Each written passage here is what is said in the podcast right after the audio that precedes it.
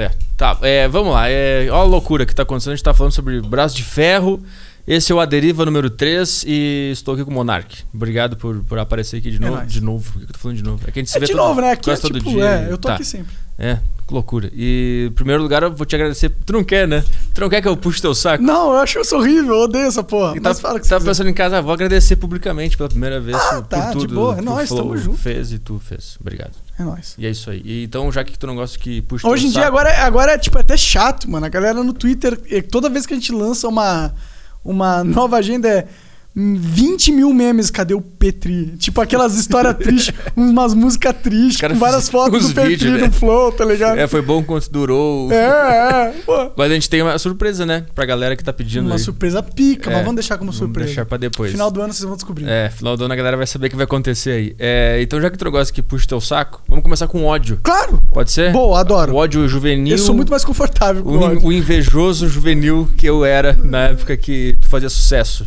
Não que tu não faz agora, mas naquela primeira. Eu diria que eu faço mais agora É. do que naquela época, inclusive. Então, eu lembro que eu tava na faculdade, sei lá, que, que eu tava fazendo, que eu odiava minha vida.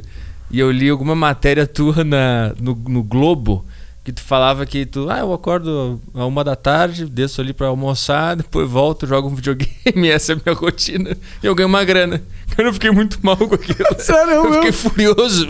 Isso é uma, uma memória real tua? É, Ou real. tu tá falando só pra contar uma história legal? Não, é verdade, eu lembro de ter Caralho, lido pode crer, isso. pode crer. E eu, porque eu acordava às sete da manhã, faculdade, eu não sabia o que eu queria Mas eu fazer. falava aquilo pras pessoas ficarem putas mesmo. Não era tão verdade assim? Não, não, era verdade, completamente Mas verdade. es- Expunha. Só que depois de uma hora da, manhã, da, uma da tarde que eu acordava, era ralação até eu dormir, tá ligado? A relação jogando de boa. É. Mas é chato. Uma hora fica chato. Uma hora enche o saco. No começo não era chato, mano. Pra ser sincero, no começo foi tipo.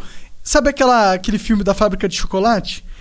Que os caras ganham um gold. Um, compra o chocolate, ganha um brilhete dourado e aí vai pra fábrica mágica do chocolate. Foi o que aconteceu contigo. Pra mim era isso, mano. Aquele começo no YouTube era caralho, que porra é essa? Que, eu tô que tá vendo um filme. Então eu tô vendo uma série de, de anime, tá ligado? É. Eu sou um personagem principal do anime do nada. Foi como me senti. Aí depois você entende que você não é o principal do anime, mas, mas foi como me senti na época. E eu, me- eu me senti muito mal porque tu ganhou esse bilhete. Mas eu era um jovem invejoso. Não, faz parte. Eu acho que é, foi, foi, foi importante você sentir aquilo. Porque Pra aquilo te motivou, claro. Né? E, Então, e era eu, porque no caso era eu ali fazendo sucesso, acordando uma hora da tarde. Mas se fosse qualquer um, ia ser qualquer um. É, mas especificamente a frase, eu acordo a uma, vou na rua almoçar e depois eu volto. Foi isso que me pegou o almoço. Tem alguma coisa nesse almoço aí que me deixou um pouco irritado. Não lembro o que, que era exatamente. Eu fiquei imaginando o cara, tipo, acordando, dando um bocejo. Ah, vou ali almoçar agora. Aí almoça, volta e, e no final do mês entrava uma grana. Legal. Pois é. Ah, é muito louco isso. É, mas enfim, meu ódio já, já saiu. Imagina, Da- porque agora, porra, peito. agora você vive essa mamata, né? Agora eu, eu acordo cedo porque eu, que eu quero, eu não preciso. É sério, Eu me forço a acordar Porque cedo. você é fitness. Não é, não sou fitness. É claro que é, pô, olha o bracinho aí. Ô, Brasil, sempre que eu entro aqui no estúdio, tu fala: Ô, Arthur, o Petri é bombadinho de academia. É, Você pô. tenta diminuir Não, o você é cara. malhadinho, você tem um formato da hora. É, mas é, é mais pra, pra, não, é pra manter a. Agora nem é pra pegar a mulher, mente. né? Porque é pra manter a namorada, né? É, mas nunca foi. É verdade. Essa é uma das grandes, in- das grandes injustiças também. Ela, ela não costuma ir na academia e eu tenho que estar lá todo dia, porque se eu, eu falo pra ela, se eu ficasse gordão, não é mais ficar comigo, né? Ela fica. Ela, ela desconversa, mas eu sei. Que é Que verdade. é verdade. Mentira, se ficasse rico, aí mesmo se ficasse gordão, ela ia ficar com você. Não, Não? acho que não. A longo prazo, o gordão. É é uma tese. Eu não sei se o gordão a longo prazo. O gordão rico, ele tem uma mulher fiel pra sempre? Bom, você que tava falando aí que as minas são fiel com os caras trouxa. Eu tava falando. Tava. não, eu tava falando que, que a mulher, ela aceita. Se o cara é foda, não trouxa. É. Se o cara é muito foda, ela aceita que o cara dê uma traída de vez em quando. Não. Não, não, não, não. Eu acho que é verdade isso. Eu acho que tem muita. Eu acho que é muito mais fácil uma mulher respeitar um relacionamento onde o cara trai É. do que um cara respeitar um relacionamento onde a mulher trai. É. E se, se o Muito cara mais tiv- fácil. se o cara tiver num patamar meio, meio foda, assim, ela releva mais traições. Eu vejo isso, pelo menos. Não que seja certo. Mas é uma fraqueza da mulher, no caso, É. porque ela tá visando mais o status social dela com a relação do que realmente o valor da relação que ela tem com É. o cara. E a segurança também de. de- E às vezes ela tem filho e tal, mas eu acho que no final é sempre uma escolha errada, porque você pode só adversário do cara e pegar metade do que ele tem. É, se tiver, se tiver assinado alguma coisa, né? É, até se não tiver assinado hoje em dia, né? Se tiver uma relação, como é que é? De cinco Estável. anos, né? É, Morando junto, um negócio É. assim. é complicado. Por isso que o pessoal vira amigo e tal e fica brabo com mulher, porque acontece isso. É, eu. É, é. é. Eu, eu. Caralho, o cachorro vai morrer aqui É. lá. Eu ficava muito traumatizado de relacionamento, assim, de homem com mulher por causa disso. Porque, de tipo. histórias que tu via de. É do homem que se fode, tá ligado? É. O homem que se fode, que, tipo, homem um puto empresário, não sei o quê, casa com a mina. E aí, 10 anos depois, ela é, tipo, dona de metade da empresa É. dele, cara. Aí, tipo, eu entendo que, pô, se o cara é casado com a mina e, e eles constroem junto uma parada, porque, ah, pô, a sua parceira é com certeza peça fundamental da sua vida Sim. e estruturante. E tudo que você conquista num relacionamento estável, você. Claro que o relacionamento te ajudou em muito, Sim. né? Mas, porra, te ajudou em 50%? Não ajudou. É. Tá ligado? É. Por exemplo, eu hoje tô namoro. Mas eu construí o flow inteiro solteiro. Sim. Tá ligado? Aí É. eu caso e aí ela tem direito metade do flow. Não faz sentido, pô. Eu construí sozinho essa porra, É. mano. Tá ligado? Sozinho não, com o poderia, Igor. E o Igor é. tem metade do flow. O Igor tá é o ligado? verdadeiro casamento do Flow, né? Exatamente. Ele Inclusive, tem. a gente fala, a gente se lida assim como um casamento. Foi É. um casamento entre eu e o Igor. É. Enfim, é. Esse eu nem sei que a gente tá falando de mulher aqui, não era. Não, Falando de Não faço relacionamento, a menor né? ideia. Mas o que eu queria, o que eu queria falar contigo, eu preparo coisas. Eu queria, porque a gente sempre conversa aqui nos bastidores de vez em quando e tu tem um, tu, tu tem um entendimento sobre Deus que eu já achei muito curioso pelas coisas que tu falou, assim, tu, tu sacou alguma coisa sobre esse assunto e parece que foi recentemente, tô, tô certo? É, recentemente, uns três anos atrás, tal. Que eu saquei isso. Que foi quando eu passei a acreditar em Deus, tá ligado? Tu, tu foi a- ateu revoltado. A maior parte da minha eu vida. também, eu também. Tô ligado, tô ligado. A Também. gente divide isso, né? Normalmente jovem, jovem faz isso. Eu, era, É. da- eu era daqueles que a, que a tia falava, fica com Deus. Eu ficava, que Deus, Deus não existe. Deus é o caralho. É. É. e eu acho que é importante um jovem ter um pensamento anti-Deus, na minha visão. É ruim isso falar isso, né? Parece. Mas, mano, um jovem que não questiona Deus é um jovem que não questiona nada. É, o Hum. primeiro, o primeiro questionamento é, É o que tu tá fazendo aqui, meu irmão. é. Qual é dessa porra toda? Por que, que eu tô vivendo? Viver é legal e o caralho, mas, mano, qual é o propósito dessa porra? Se for por nada, eu não quero viver. Sinceramente, eu não quero. Pessoalmente, eu não... Mas tu acha Tô que. interessado. Mas aí tu vive hoje porque tu tem essa ideia da existência de Deus? eu acho que tem um continue, tá ligado? Como assim, um continuo depois daqui? É, eu, não que eu vai estar depois daqui. Aham. Acredito que é possível. Minha consciência de alguma forma. Mas eu acredito que o que acontece aqui não é, não é acaso e não é à toa. Tá Entendi. entendi. Eu acho que tem, tem um motivo para que a gente tá aqui. Todo mundo tem uma missão. É importante a gente estar aqui. Eu acredito nisso. E acredito que você é dado uma missão quando você nasce. Cabe você aceitar ela E descobrir, né? e descobrir. E descobrir. Tá, e, e- e tu entendeu isso depois que tu sacou que Deus realmente existe? Que aí tu entendeu Cara, que tem uma missão? Eu só entendi isso depois que na minha concepção eu tinha zerado a vida e eu não tinha zerado a vida. Materialmente tu tinha zerado É, a eu tinha vida. dinheiro, tinha mais de um milhão no banco, mas eu não tava nem um pouco satisfeito, eu não tava feliz com a minha construção de vida, Aham. eu não tava feliz de, tipo, eu morresse aqui e a minha história se- ia ser aquela. Ah, o cara que fez vídeo de Minecraft, tipo, eu não tava feliz com aquilo. Sim. Então eu tive que encontrar o porquê que eu ia brigar pra avançar mais de onde eu já tinha avançado e o porquê que eu ia avançar. Porque dói, tá ligado? Dói lutar na vida, dói, tipo, avançar. Por que, que eu vou me submeter a sofrimento? Não tinha isso na minha cabeça, tá ligado? Tipo, se eu já sofri aqui, eu já tenho uma condição legal. Por que, que eu vou me submeter a mais sofrimento pra o quê? O que, que eu vou ganhar? Mais dinheiro? Ah, entendi. No caso, aquele sofrimento de estar num lugar que não era o que tu queria. Que Não, trouxe é, a aqui. questão do sofrimento, de- mano, tudo na vida que você vai construir é, é- é através do seu sofrimento. Sim, sim. Nada é, nada que é fácil é construção. Uhum. Que é fácil é diversão.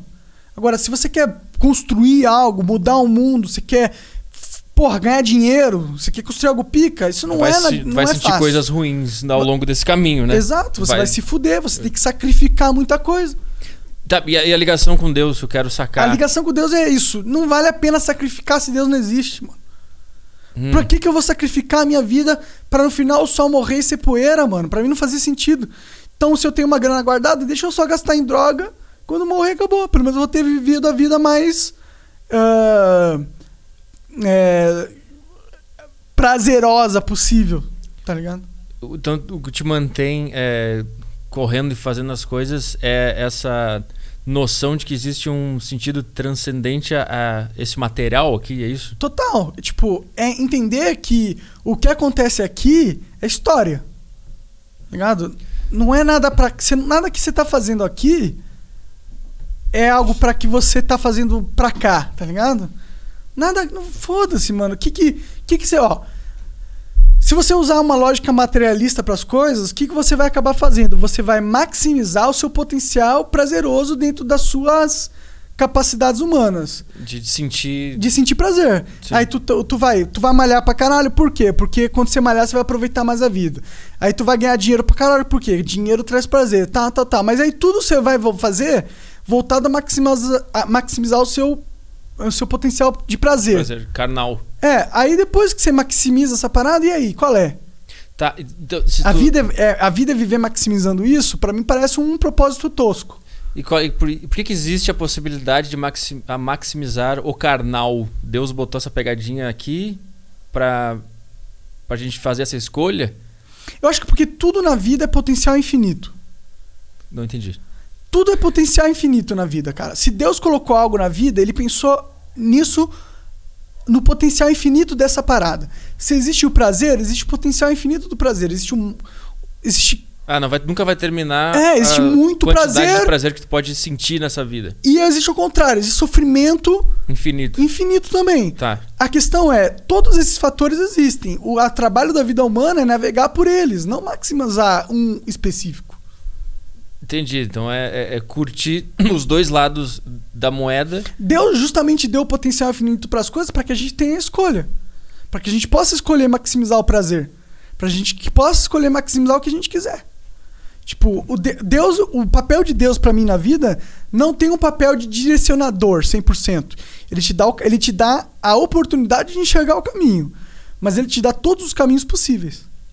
Entendi. E, e, e tu conversa com, com Deus ou tu só Todo mundo conversa com Deus. Deus, Deus, na minha visão, porque Deus para mim é uma parada muito mais intuitiva do que uhum. algo religioso. Sim. Tá ligado?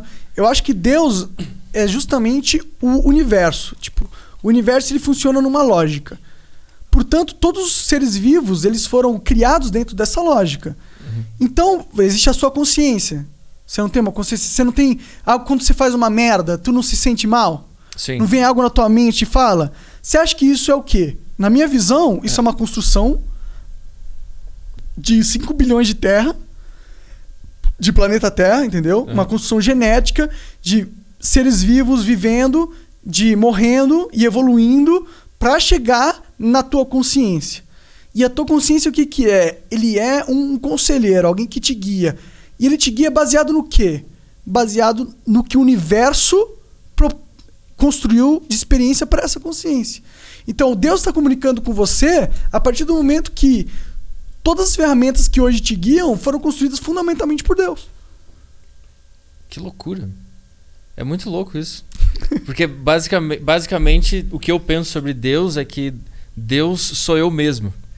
Mas é, pode, pode soar um pouco arrogante isso, mas, mas essa voz tem algo dentro de mim que não é o que eu sou agora, mas eu quero ser. E eu, e eu, e eu e sempre que eu converso, ou re, eu não rezo, mas sempre que eu converso comigo, ou medito e tento entender o que está acontecendo dentro de mim, eu estou me comunicando com essa força superior que eu considero ser a, a minha melhor versão que eu quero chegar.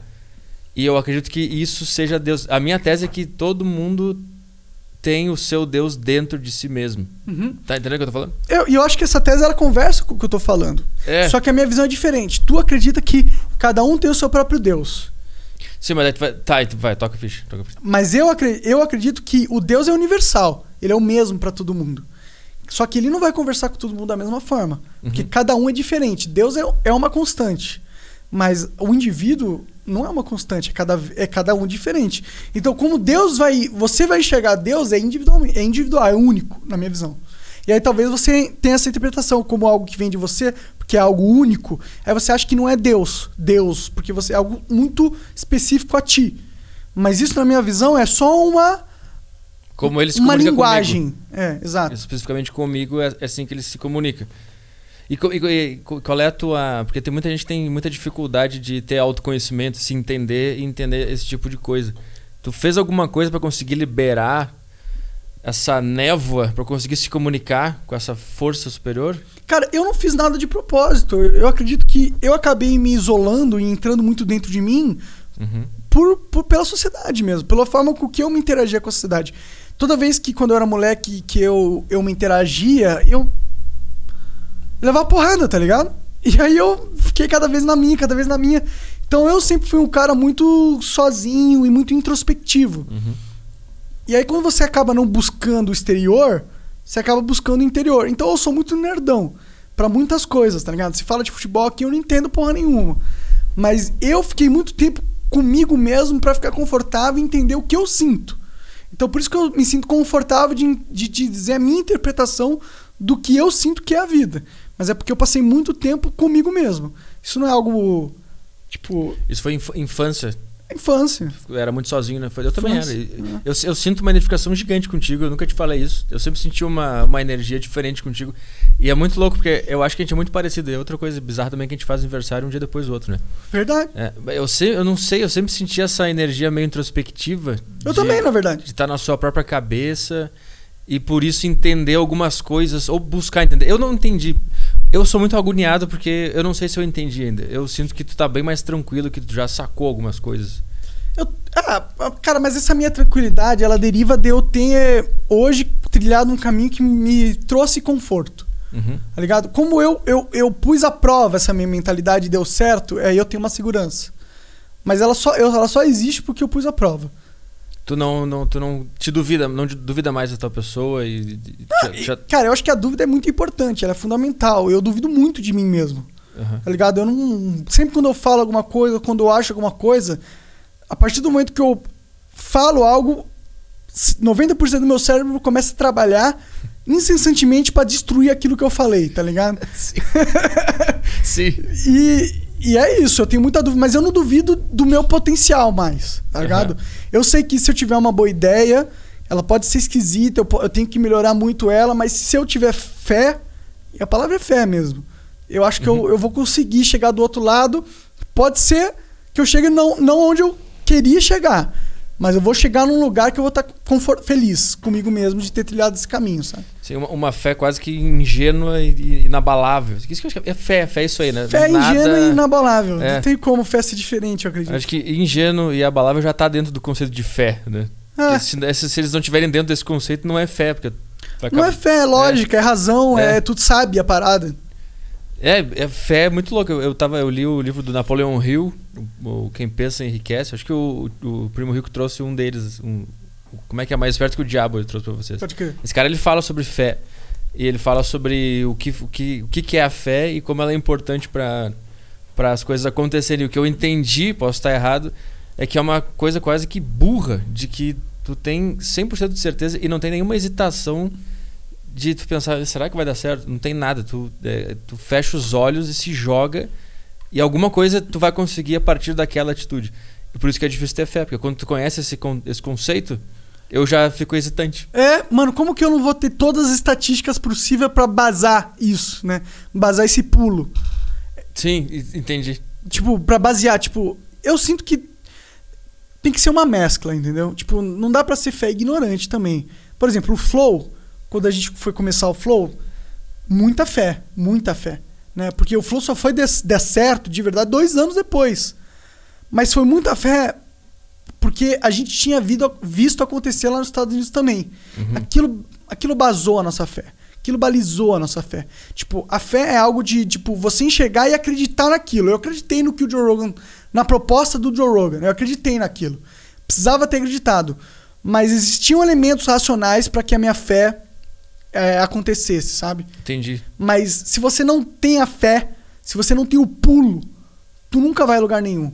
Porque não importa o que o Joe Rogan conseguiu, tá ligado? Quem que o Monark e o Igor em Curitiba? Dois caras falando que falava de Minecraft e de GTA. O que, que esses caras vão criar? Um podcast que vai receber o prefeito da cidade de São Paulo. Não tem esse pulo. Sim. Esse pulo lógico não existe, mano. Existe só esse pulo de fé. É o único pulo que existe. Eu acho que fé é tipo colocar um capacete e, e que nem um kamikaze. Deve ser, deve ser basicamente essa. Porra, Kamikaze é o cara que mais tem fé É. no mundo, eu acho. Exato. Eu acho que a, a, Acho que a vibe que um cara tem que ter na vida, nos seus projetos, nas coisas, é meio que a fé de um kamikaze. Isso é bom? A fé de um kamikaze, é. Caralho, é, é muito louco. Tem outra coisa que.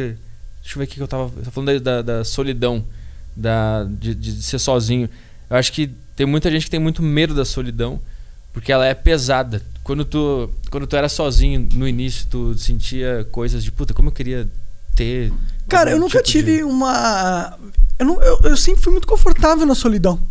Aham. Eu gosto da solidão. Inclusive, hoje em dia eu preciso de tempo sozinho. Se eu não tiver, eu tô maluco, tá ligado? Sim. O que me, o que me fudia era não ter a, o sentimento de pertencimento a uma comunidade onde eu podia crescer, tá ligado? O, o meu eu, a minha personalidade. Isso me faltou muito. Então não era questão de estar sozinho. Sozinho me incomoda. É questão de não ter um grupo no qual você se pertence, no qual que você é confortável pra se explorar. Porque eu acho que existe uma limitação onde o ser humano pode chegar sozinho, mano. Uhum. E existe uma limitação onde o, o ser humano pode chegar dentro de si sozinho. Ou seja, existe um limite de como você pode crescer dentro de si sozinho. Sim. E isso eu, eu sentia muita falta. Senti muita falta disso até os. Mano, até os 27 quase, mano. Que, que foi que quando começou o Flow ou não? Você tá com Foi quando começou o Flow, cara. Quando eu senti que eu tinha realmente uma, uma, um grupo de pessoas que eu poderia ser eu mesmo e poderia ser, tipo. Me sentir hum, é, pertencente. Foi com o Flow, cara. Antes eu nunca tinha sentido isso mesmo. Isso é muito louco, porque eu também, exatamente a mesma coisa. Tu, tu fez faculdade? Ou, ou tentou fazer? Eu fiz faculdade um pouquinho, uns dois meses de desenvolvimento de jogos. E não tem como, né? É que na, putz, na época eu- meu canal tava enga- engrenando. Aham. Aí conforme a faculdade foi passando, meu canal foi engrenando. Aí eu só tomei a decisão de focar no canal. Ah, entendi, entendi. Tu não chegou. Eu, eu passei por muitas faculdades, né? Eu fiz muita faculdade, administração, educação física. Eu fiquei tentando me encontrar por muito tempo na vida. Fiz vários cursos, tentei várias coisas. E eu sabia que o que eu queria era, era fazer isso que eu tô fazendo agora. Comédia, podcast, entretenimento, é isso que eu queria fazer. E eu não encontrava isso em nenhum lugar, né? Então eu também fiquei sozinho por muito tempo na minha vida. E foi por isso que eu procurei treinar. A academia pra mim é um. É um. É um Foi um divisor de águas nessa questão social, né?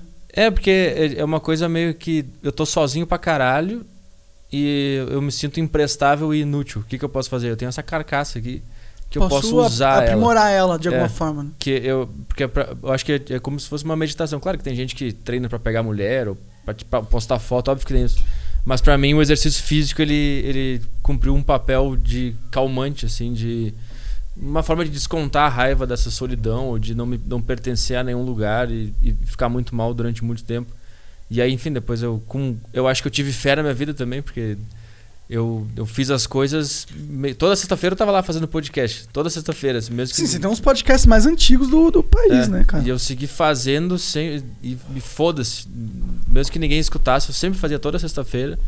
Parei por raríssimos tempos, é, raríssimas épocas eu parei de, de gravar, assim, eu- no máximo uns dois, três meses. E, mas eu sempre tava lá e continuei fazendo, meio que uma fé de um kamikaze, assim. Então isso, a- atrelado à solidão, me trouxe muita coisa boa. O que eu tô tentando falar aqui é. Tem gente que tem medo da solidão, medo de estar sozinho e. Ah, nossa, os caras que ah, não consigo pensar É. de eu ficar sem alguém pra conversar. Como assim? Isso, cara? exatamente. Você não tá confortável com você mesmo? É, Você não tá confortável com, com as coisas que vêm na sua cabeça, mano? Essa é a primeira coisa que tu tem que ficar confortável Exato. na vida, na minha opinião. E além do mais, a, a capacidade de evolução que tu tem sozinho, tipo, é muito importante. É o, é o sofrimento que te traz muita coisa depois. Então é, é- é mais uma das pegadinhas de Deus. Do sofrimento atrelado à evolução. Pois é, mas eu gosto disso, tá ligado? Eu gosto dessa pegadinha de Deus. Eu acho que é importante que o sofrimento seja um filtro. Porque se for para pensar qual que é a construção da humanidade, cada vez a gente está mais forte, cada vez a gente tem menos é, preocupações de sobrevivência, a gente não tem que lidar com os animais, não tem que lidar com as, a- a- a, Com perigo, os perigos naturais. Exato.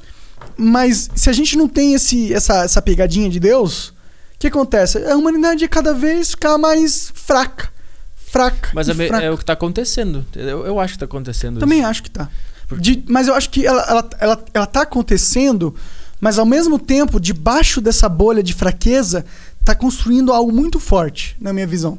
Algo, algo que vai. vai, que vai tipo, contaminar essa fraqueza e vai, e vai mu- mudar ela. Porque eu acho que essa fraqueza, ela, ela não é uma. Não é algo de hoje, na verdade. Eu acho que é algo de 80 anos pra cá, sabe? E agora a gente começa a enxergar essa fraqueza de uma maneira, de maneira melhor. E essa fraqueza começa a impactar na política de uma maneira maior. E eu acho que isso vai fazer, vai ser um grande impulso para a humanidade dar uma evoluída aí, tá ligado? Porque pensa, o que, que aconteceu 80 anos pra cá? Tá ligado? Teve guerra pra caralho 80 anos atrás, Primeira Guerra Mundial, Segunda Guerra Mundial, Uhum. tá ligado? E, ah, e a humanidade passou por um, um- um momento onde, tipo, muito sofrimento aconteceu. Muito Físico, sofrimento. né? É, físico, mental, psicológico, É. emocional. A humanidade sofreu com aquela época. O que aconteceu logo seguinte? Época de paz. Sim. Muita paz, muita prosperidade, muito desenvolvimento tecnológico, é, é, a, a sociedade se conectou, muita coisa positiva que aconteceu. E aí acontece o que você está falando, muita gente fraca se criou. Sim. Só que ao mesmo tempo, com essa paz, com essa prosperidade, com essa evolução, muita muita coisa evoluiu dentro da, da humanidade, tá ligado? Tu diz do, do interior do cérebro. Tô falando disso, do interior de cada um. É- Do interior de cada um. Eu concor- e Exatamente, porque as pessoas começaram a, a, mudar a, a, a visão com a mídia, por exemplo. A internet mudou a narrativa da mídia, da mídia completamente. E as pessoas começaram a evoluir nesse sentido. Só que a gente tá vindo de 80 anos onde a sociedade vive paz, vive aquela estrutura onde a fraqueza é, tomou conta porque era muito fácil viver. Sim. E eu acho que agora a gente está começando a entender esse, esse, esse período e está começando a voltar ao período de sofrimento. Mas aí é um sofrimento interno, né? A gente tá tentando buscar as Verdade. batalhas. É isso que eu acho que a, a guerra, por mais horrível que seja, ela dava um sentido para a vida do, do ser humano e fazia ele querer estar em paz depois, né? Como agora a gente não vai mais ter guerra, se tiver vai ser tipo na Ucrânia, mas não vai ter uma É, guerra, mundial. micro ou guerras econômicas, É. tecnológicas, etc. Então o que eu tô Fios. percebendo é que a humanidade está cada vez mais com tipo livro de au- autoajuda, de meditação para tentar encontrar essas batalhas internas de novo, do sofrimento da, da existência e tentar criar um tipo de guerra mental para evoluir, né? Eu acho que é isso que que está dizendo que está acontecendo agora dessa bolha de fraqueza. É Exato, é esse- exato, esse é o exato, ponto. exato. E aí, tanto que você vê, tanto coach, que as pessoas É. agora elas estão, mano, o que, que eu faço da vida? Exato. Tá tudo, tá tudo resolvido, mano. Tipo, as pessoas precisam agora procurar novos problemas. É. Não tem tantos problemas, novos problemas. Aqui, quais vêm os problemas que vêm? Quando você não tem problemas físicos? Emocionais. Da existência, da, do que, que eu tô Do fazendo aqui. propósito. Isso. Pô, se tá tudo resolvido, pra que, que eu tô vivo?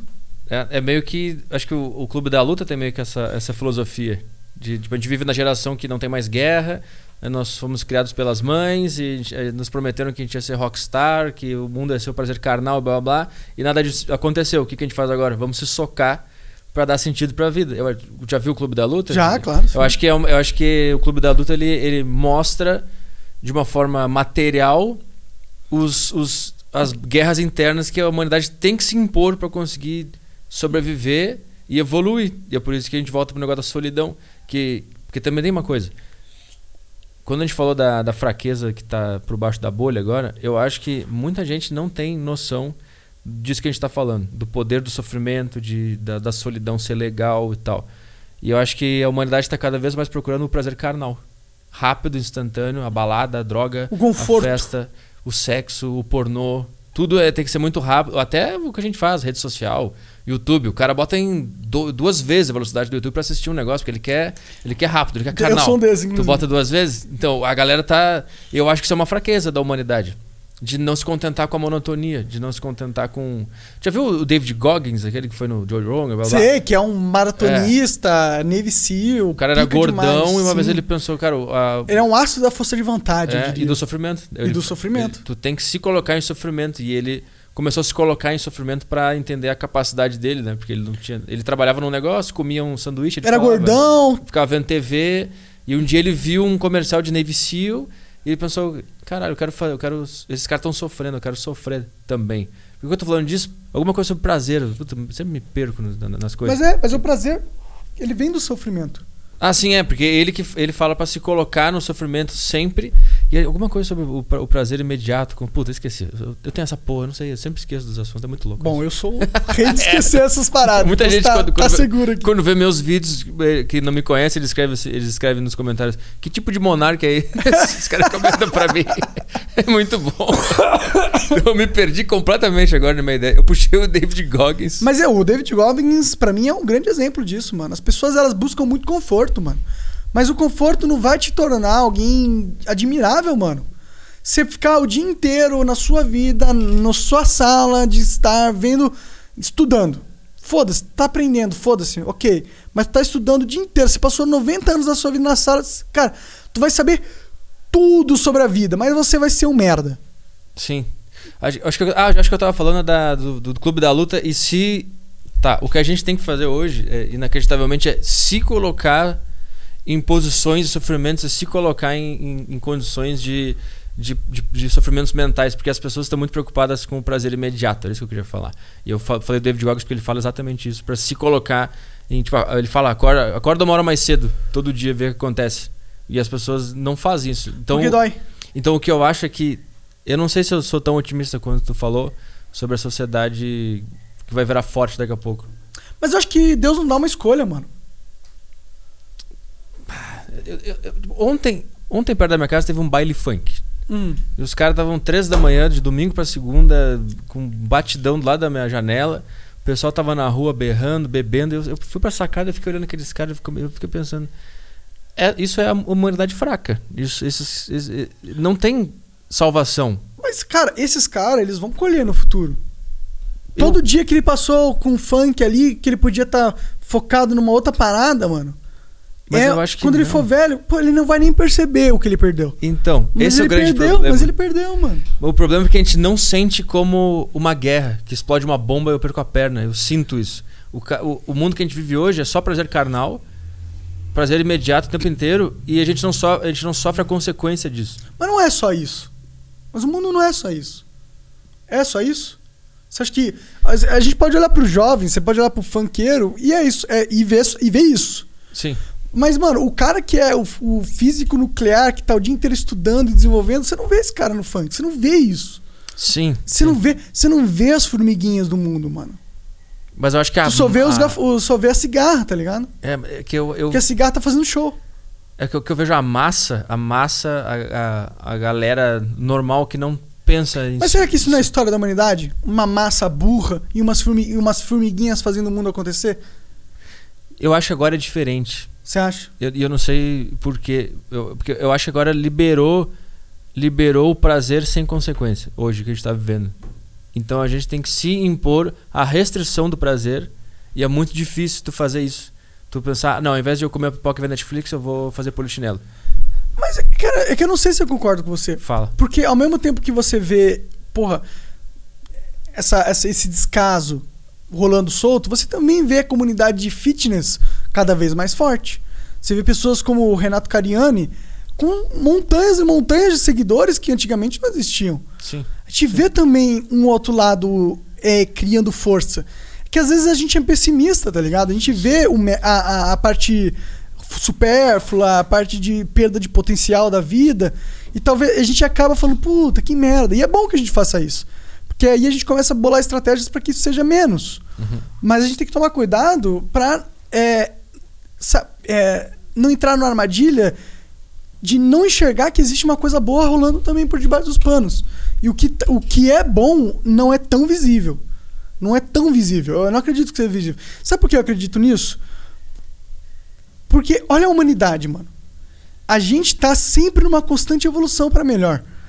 Por mais que sempre houvessem guerras, estupros, é, genocídios e não sei o que, se você pegar a média geral da humanidade, existe um, uma coisa acontecendo por debaixo dos panos que é muito positiva, mano.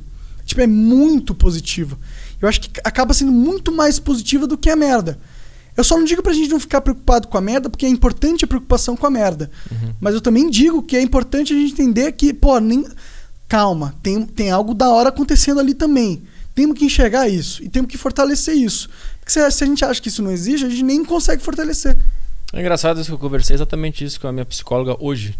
Que eu tava falando sobre os meus shows que eu tô fazendo e que eu, eu, eu, sinto muita agonia depois do show e fico sempre mal. Desenvolvi síndrome do pânico depois que comecei a fazer show, tipo, uma puta loucura.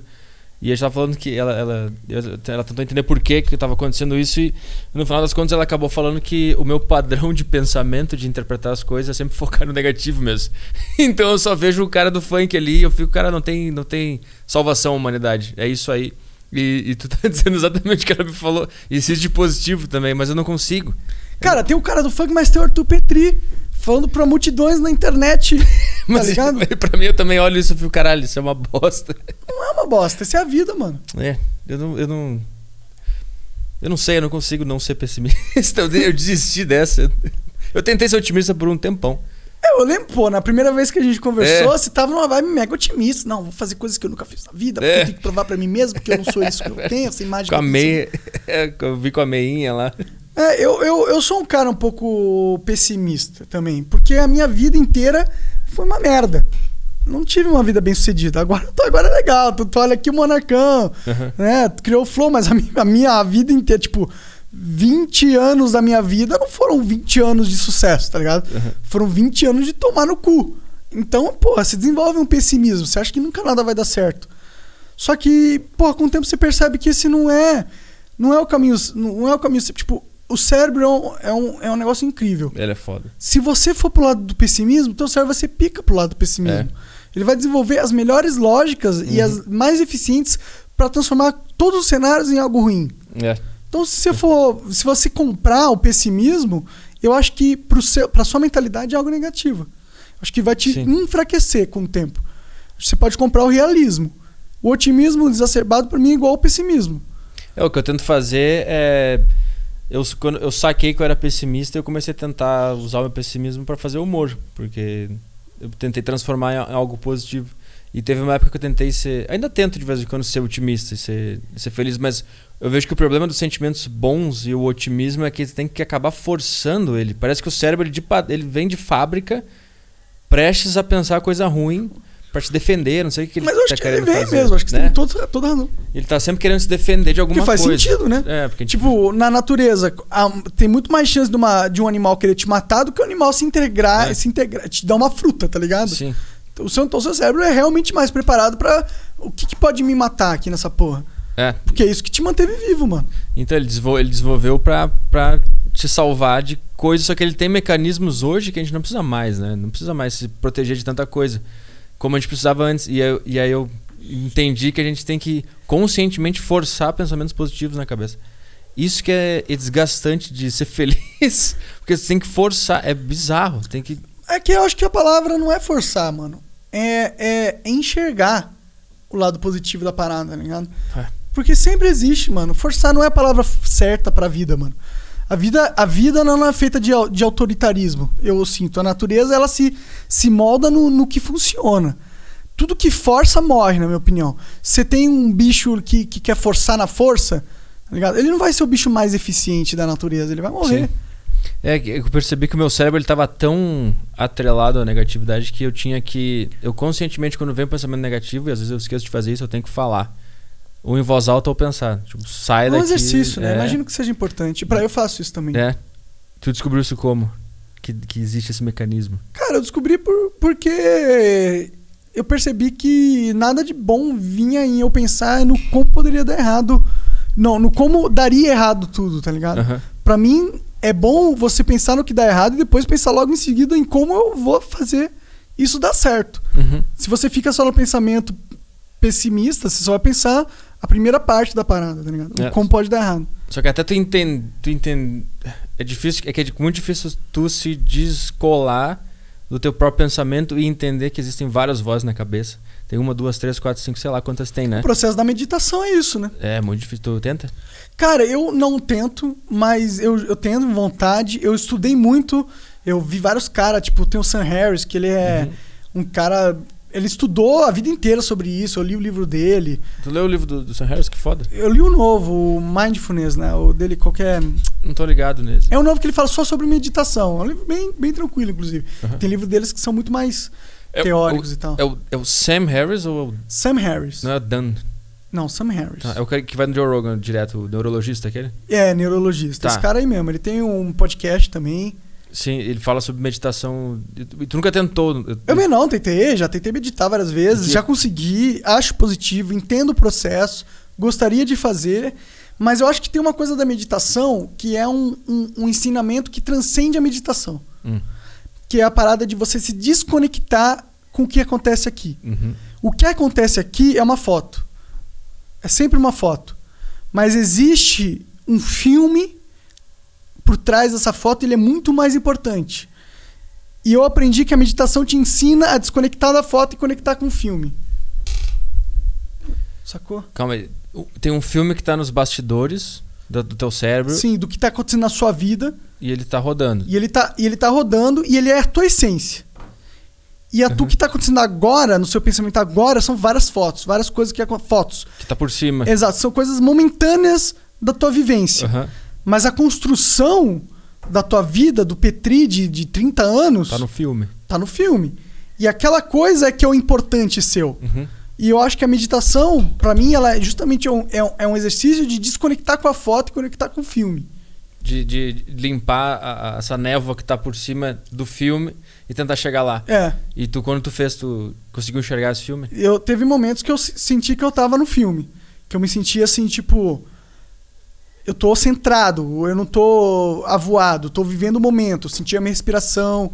Eu sentia que os meus pensamentos eles vinham mais claros pra mim, eles vinham mais pausadamente. Aham. Eu conseguia pegar e, e- e saber o que, que vinha e, e deixar ele embora e vir mais um. Aham. Sabe, eu, eu, eu, cheguei, eu consegui sentir isso de uma forma bem tosca. Sim. Se um cara que medita muito, ele vê, ele sente isso, e é melhor, é, é mais do que isso, ele não, não sente isso, ele, ele se torna isso. Uhum. A vida dele se torna isso, no sentido que no dia a dia dele, os pensamentos eles vêm mais claros, claro, né? vêm mais pausadamente, eles vêm mais concisos. E vem Porque eu- só os, os, os, os certos, só os do filme, né? Exato, os olhos do filme. Porque nada. Você.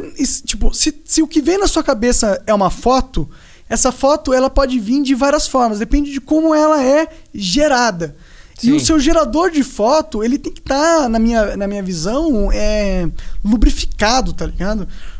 Se você não, não, não, não para pra pensar no seu gerador, as fotos vêm tudo fodidas. As a- fotos não vêm no lugar certo, não vem as fotos com, com o ângulo certo, no lugar certo, as fotos com o quadro que tu tinha que estar enxergando, sabe? Sim. Vem umas fotos borradas, de, um, de uns ângulos nada a ver, tá ligado? Ou, ou vem a foto com uma determinada cena que tava acontecendo alguma coisa e tu interpreta de outra, né? Tipo, tu pode ver uma cena, uma foto de uma cara com uma faca. Tu pode pensar, ele tá indo matar alguém ou ele tá indo cozinhar. Exatamente. Então tu pode ter várias interpretações quando vem só uma foto. Essa teoria da foto do filme tu desenvolveu ou, tá, ou alguém explica isso? Cara, acabei de inventar agora, Que assim, pra loucura. explicar. né? Mas é que faz sentido. Sim, né? tem um filme. É que. Se parar pra pensar também, o filme eles são várias fotos uma do lado da outra, né? E, e, e a gente. e correndo. Mas o filme, normal. elas são as fotos que o diretor escolheu. Tá ligado? O- Não tem qualquer foto num filme. São as fotos Sim. que da visão do diretor. Você tem que encontrar qual que é o que, que dirige a tua vida, tá ligado? Então, esse diretor aí que a gente tá falando, esse, esse que eu acredito que seja Deus. Eu também acredito. que uma vez eu fiz uma meditação guiada que ela era, era ela era sobre encontrar o seu o seu higher self o seu não sei como é que seria em português esse- termo Seu ser superior. ser superior e eu já contei isso no podcast quem me acompanha tá ligado nessa história e aí ela, ela vai te guiando pra tu encontrar esse cara o teu potencial quem tu quer ser ou, ou Deus no caso que eu acredito que era e eu lembro que ela, ela vai te guiando ela vai te levando pra uma árvore lá tu entra na árvore e daqui a pouco ela consegue, né? Com o jogo de palavras, ela te leva a esse lugar na, na tua cabeça. E eu vi, eu vi eu gigante, assim, sei lá quantos metros de altura, eu tinha uns 10 metros de altura. Eu era todo de, de ouro, todo dourado. Eu me movia muito devagar e consciente. Não tinha nenhum movimento que eu fazia que era Não pensado. automático, é. assim. Era sempre, tudo tinha uma função e tava tudo calmo, assim. É legal essa visão. É muito louco essa isso. imagem. Eu recomendo pra todo mundo fazer essa meditação uh, higher self. Qual, qual que é o nome dessa mina aí? Putz, não lembro, mas se você pesquisar no YouTube, é, guide, é Guided Meditation eh, Higher Self, vai, vai achar. E deve ser, um- tem uma hora mais ou menos. E, e tem gente que, não, o meu amigo Thiago Carvalho que vem aqui, ele não conseguiu fazer, porque ele tava num momento da vida dele muito complicado. Isso é parada da meditação também. É. E aí quando ele foi se ver, ele, ele disse que sentiu só uma luz e ele não conseguiu ver mais nada e ficou com muito medo e parou. Faz sentido. Olha que loucura, Faz sentido. que doideira. Eu, eu, eu acho que isso é, essa é uma- é uma boa imagem mesmo. Eu acho que realmente esse cara existe, mano. Esse, esse cara de ouro dentro da gente, andando devagarzinho. Esse cara existe, mano. É. Esse cara existe, ele é pica, tá, tem, tem todo mundo. Tem dentro Todo da Dilma tem- essa porra, tá é, ligado? todo mundo tem um. Só que as pessoas não, não conversam com essa porra, mano. Elas, elas, elas, elas olham pra ele, mas ofusca. É. Então, é. O que a gente tava falando antes, quando a gente entrou nesse assunto, foi sobre é, descolar os pensamentos, né? E eu percebo que tem bastante gente que nem. Quando, quando eu comento disso no meu podcast, sobre as vozes dentro da minha cabeça, de quantas vozes eu escuto, tem gente que, cara, não entende esse conceito assim. Como assim? Mais de uma voz? Ele nem, É- ele é nem loucura. quebrou essa barreira. Ele nem É. se viu. Ele se enxerga como o fluxo de pensamento dele. É. Isso é loucura. Você não é o seu fluxo de pensamento, mano. Isso que a meditação ensina, né? Tu não é o teu pensamento, tu não é o que tá- tu tá sentindo, tu não é essas coisas aí. Tu é, o, tu é, tu é acima disso, tu é, uma, tu é uma ferramenta que isso tá surgindo nessa, Exato. nessa aí. E aí tu aprende a, a não sofrer tanto, talvez. Ou, ou É porque o conseguir- problema é que quando você se identifica com o fluxo, É. você se, se identifica com, a sua, com os seus pensamentos. E aí você acha que você é seus pensamentos. Da- Daí, portanto, tu tá preso naquela lógica. E aí você tem que, pra sempre, seguir a lógica de, de- de- do- do- da sua mentalidade atual. E aí É. você não consegue desenvolver a sua mentalidade. É, então se tu tá no. Se tu. Como aconteceu comigo, eu era um cara muito depressivo, triste, e eu não sabia usar isso com humor, então eu. eu para mim era aquilo que existia no mundo. E eu só achava que aquilo lá era a única coisa que podia acontecer. Era ser triste e pensar coisa ruim. E quando eu comecei a descobrir que existem várias formas de se interpretar o mundo, que eu comecei a entender que tem várias vozes e tu pode escolher ou ofuscar determinadas vozes na tua cabeça Você decide quem você guiar. dá força na tua cabeça. é, só que o processo de decidir que é o é É sofrido. foda. As pessoas acham que elas são escravas da- do pensamento. É É. escravas do que acontece aqui. Escravas das decisões que elas tomaram no passado. É, Mas elas não são escravas. é. A gente é pica, mano. A gente não é escravo de porra nenhuma. A partir do momento que você decidir que você vai ser diferente, se as leis da física te ajudarem nesse sentido, tu vai ser diferente. É, mas eu acho que de certa forma nós somos escravos de uma coisa, o cérebro. Que é Deus. Deus é o cérebro ou Deus é a consciência? Deus é tudo, mano. Deus é a consciência e é o cérebro. Deus é o cérebro a partir do momento que o cérebro se desenvolveu com as lógicas divinas.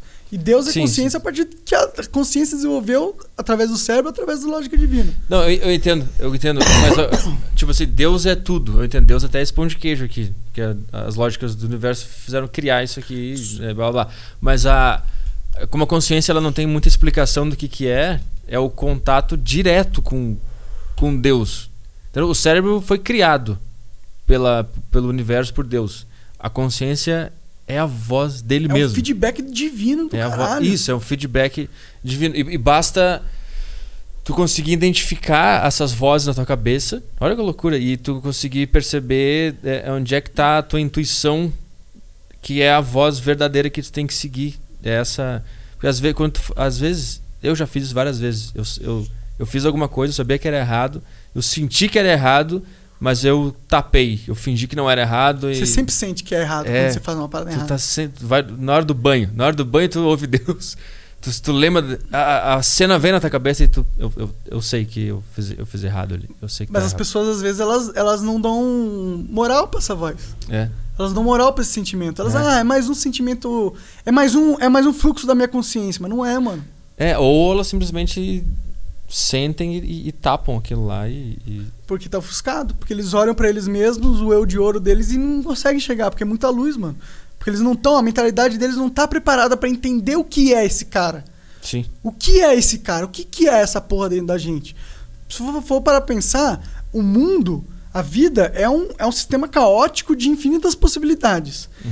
Ou seja, a alma, a consciência desenvolveu, se desenvolveu para habitar um mundo caótico de infinitas possibilidades. Então a nossa consciência é caótica e ela é de infinitas possibilidades também. Ela não é. A gente não está a parte do universo, a gente é parte do universo. Então, o potencial do universo, se é grande, se é incrível, se você olha para as estrelas e vê o infinito, você não consegue pensar o quão grande é, entenda que essa porra tá dentro de você do mesmo jeito. Você vai olhar para dentro de você, você vai olhar, você não vai entender a dimensão dessa porra. Você fala, Sim. o que que é infinito? Sim. Como que isso tá dentro de mim? Eu não entendo. Ok, não entendo, mas aceite que isso tá dentro de você. E respeite. Respeite que tem uma força universal gigantesca do tamanho do universo dentro de você. E escute aquilo. As pessoas não escutam. As pessoas não aceitam, elas não se dão valor, elas acham que elas não são importantes. Elas acham que elas não têm isso dentro delas. Elas acham que o mundo é um acaso. Eu, eu acho que é. Mas, mas mesmo, mesmo assim, eu entendo que a gente tem importância. É, é um paradoxo. Eu, eu, eu, eu sei que é um caos, eu, eu sei que é poeira cósmica, eu sei que foi tudo gerado a partir de. A gente não faz diferença. Eu, Será? Eu acho que a gente não faz. Será? Eu acho que a gente não faz. Será? Acho que, é, acho que é um pontinho de areia Por no- quê? no, Porque, do nada. cara, pensa, pensa, pensa, pensa no seguinte. Mas esse é o bonito do negócio. Eu, eu tô ligado. Mas pensa, é tão bizarro, é mais bizarro algo existir do que nada existir.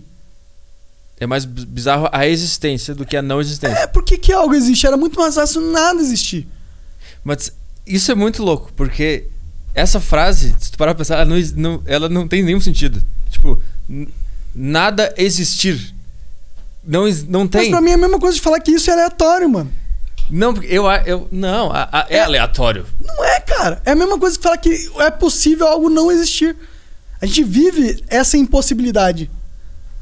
Eu, eu, eu não sei se é a mesma. Se tem o mesmo, Porque a se mesma existe, carga. cara, existe uma soma de equação que resulta no resultado divino. Não importa se a soma da equação a- chegou é aleatório. Chegou Tá. em algo divino, mano. Tá, Por que, sim. que algo divino acontece? Isso é bizarro, mano. Por que, Sim, que eu sim. tô vivo? Por que, que eu tô conversando com você? Por que, que você e eu mudamos o mundo? Sim, Isso é bizarro. porque é um grande caos, é bizarro, mas eu acho que não significa que, que isso tem algum, algum, algum, alguma importância. Então, pra mim é justamente isso. Existir algo, pra mim, significa que isso é importante. A existência de qualquer coisa. É algo, é import, se existe, quer dizer que é importante. Inclusive as coisas ruins, crime, tudo, tudo. guerra, Tudo é importante. câncer. Tudo é importante. Tudo é importante. Câncer é muito importante. A morte é importantíssima. Pedofilia. É importante.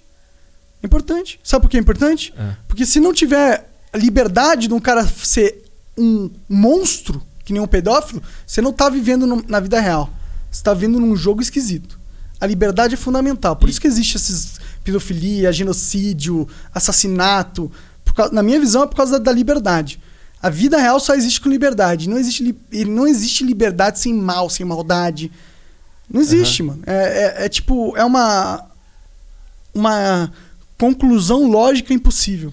E os sentimentos que o, o- ser humano ele, ele, ele experimenta a partir dessas maldades ah, Fazem parte também. fa- fazem parte de elevar a sociedade. Então, o mal, tu acha que ele serve pra elevar a sociedade de certeza. alguma forma? Com certeza. O, ma- o mal, ele tá justamente. Cara, se não existe. Se você não tivesse preocupado com o que pode dar errado, com alguém, com algo mal, algo ruim acontecer com você, não existe jogo, mano. Não existe o porquê tá vivo. Não existe. Qual é? Qual é? Eu tô aqui pra tudo dar certo sempre? Sim, Então, qual que é? Não existe, não faz sentido, lógico. sim. Não faz sentido lógico. Pra vida fazer sentido lógico, na minha visão, tem que existir maldade, atrocidade, genocídio. Essa porra toda. Claro que a gente pode, como sociedade, evoluir pra limitar e, ah, no fim, acabar com essas coisas. Mas a gente nunca vai acabar com a possibilidade dessas coisas.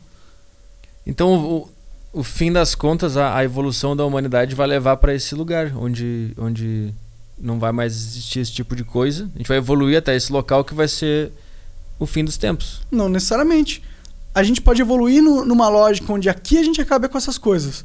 Mas quem sabe lá no futuro não começa um jogo diferente. sim, sim. Mas eu digo, a gente quer acabar com o mal. Sim. Então, tipo, e se o mal é importante, inevitavelmente a gente vai acabar com algo que é Mas- importante. Mas aí que tá, a gente não acaba com o mal. O mal é inesgotável.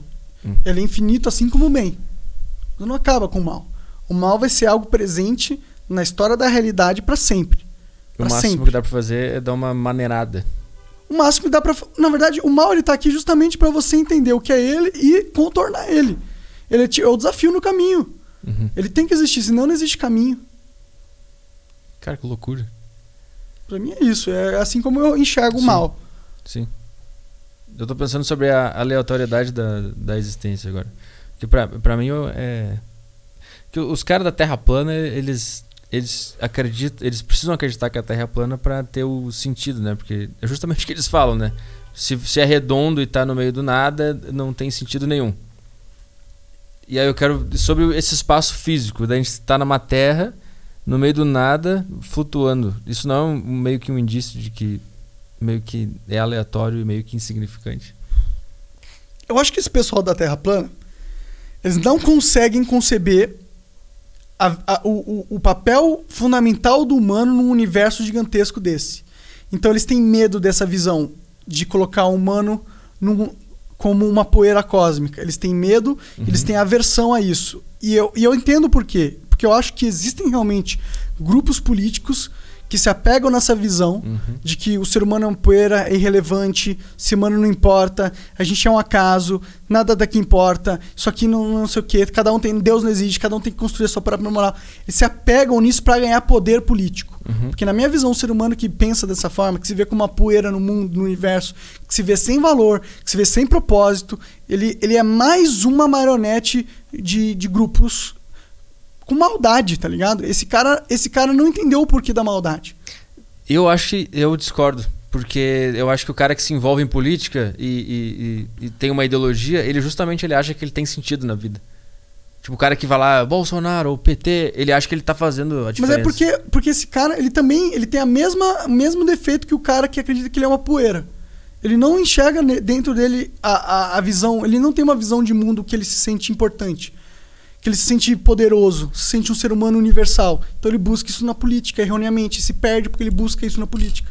Sim, mas a, a, a- a contradição, o paradoxo é que eu me vejo como uma poeira cósmica e por causa disso eu me senti livre pra encontrar minha vocação. Entendeu? Mas você também é um cara que tem que sofre com propósito. Sim. Por quê? Porque Será que não tá conectado uma coisa com a outra? Conectado com o fato de eu, de eu saber que de eu achar que é Será que não faz parte da sua mentalidade? Será que quando você absorve esse, é, é, isso dentro do seu ser, será que isso não te enfraquece de alguma forma?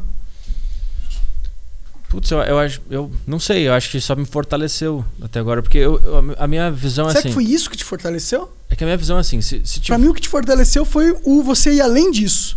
Foi você aceitar isso e ir além disso. Isso que te fortaleceu, na minha visão. É, porque o que eu pensei, o que eu lembro que não conscientemente, mas o que eu acho que aconteceu foi que eu percebi que não, que a vida não tinha sentido.